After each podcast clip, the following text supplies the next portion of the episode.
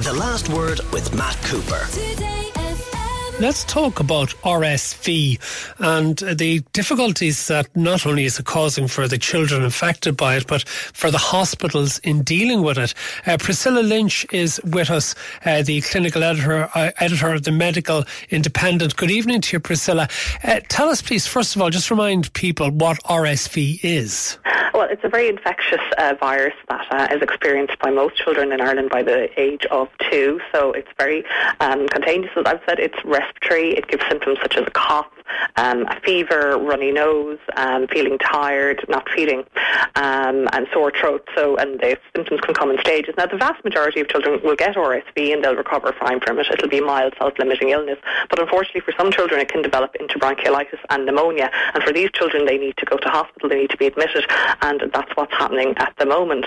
Um, we heard there that there's 985 RSV cases were notified last week alone, and uh, 368 hospitalisations across the country. The majority of these hospitalisations were in children, particularly young children under the age of one, were most affected.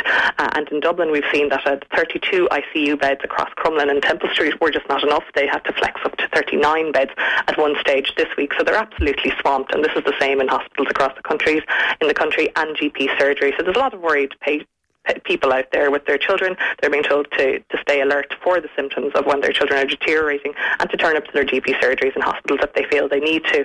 They're also being told to try and minimise the risk uh, to young children of getting the virus, which is quite difficult because it's very contagious. But if their children are sick, to keep them home from school and from childcare and to be alert to that. And for young babies in particular, they're most at risk, particularly under a year and under six months, not to be passing them around and kissing them or hugging them or exposing them to people who do have symptoms of RSV. Okay, it's a very distressing time, I'd imagine, for any of the parents. I have my own memories of it. And how many children actually end up in intensive care as a result of this?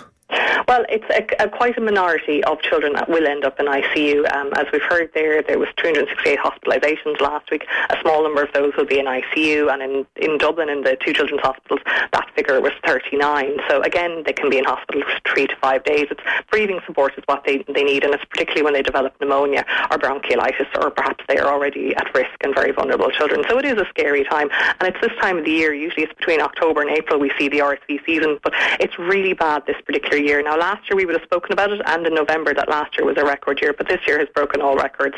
Again, uh, we've had 3,644 cases reported to date, so it's a particularly bad year. Okay, Priscilla, how well uh, are the hospitals able to cope with this?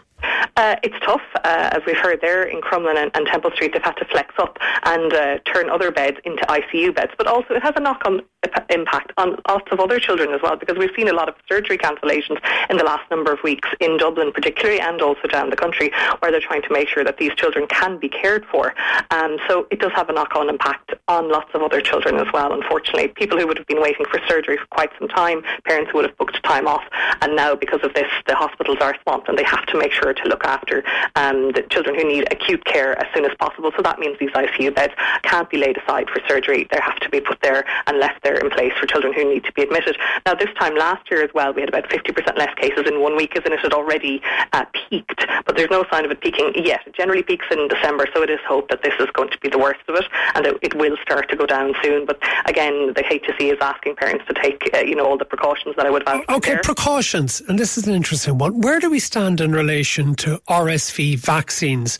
Do we have them, and are parents keen to get them for their children?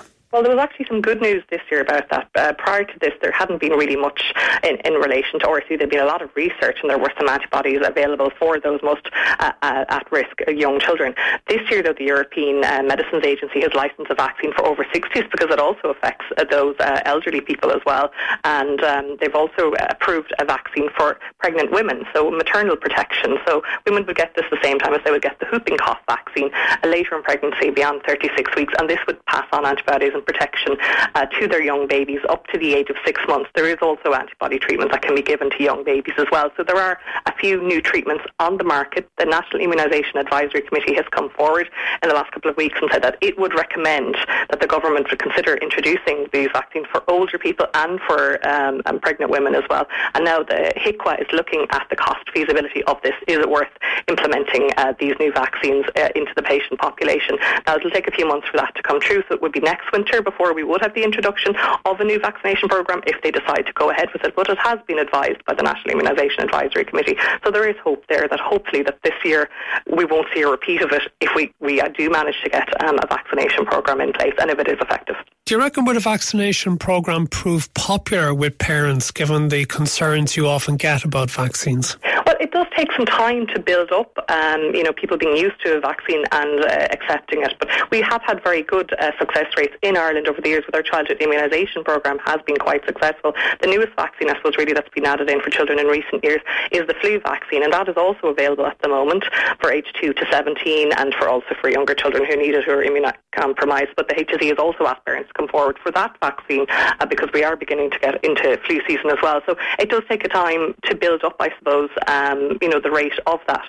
But RSV is causing a lot of problems for people. We can clearly see that in the amount of hospitalisations, those who need the ICU beds. So again, you know, will, will it be a, a, a, big success? That, that would obviously have to be seen. But again, we have seen a good positive uptake, and it does take a lot of work, I suppose, really, yeah. with that.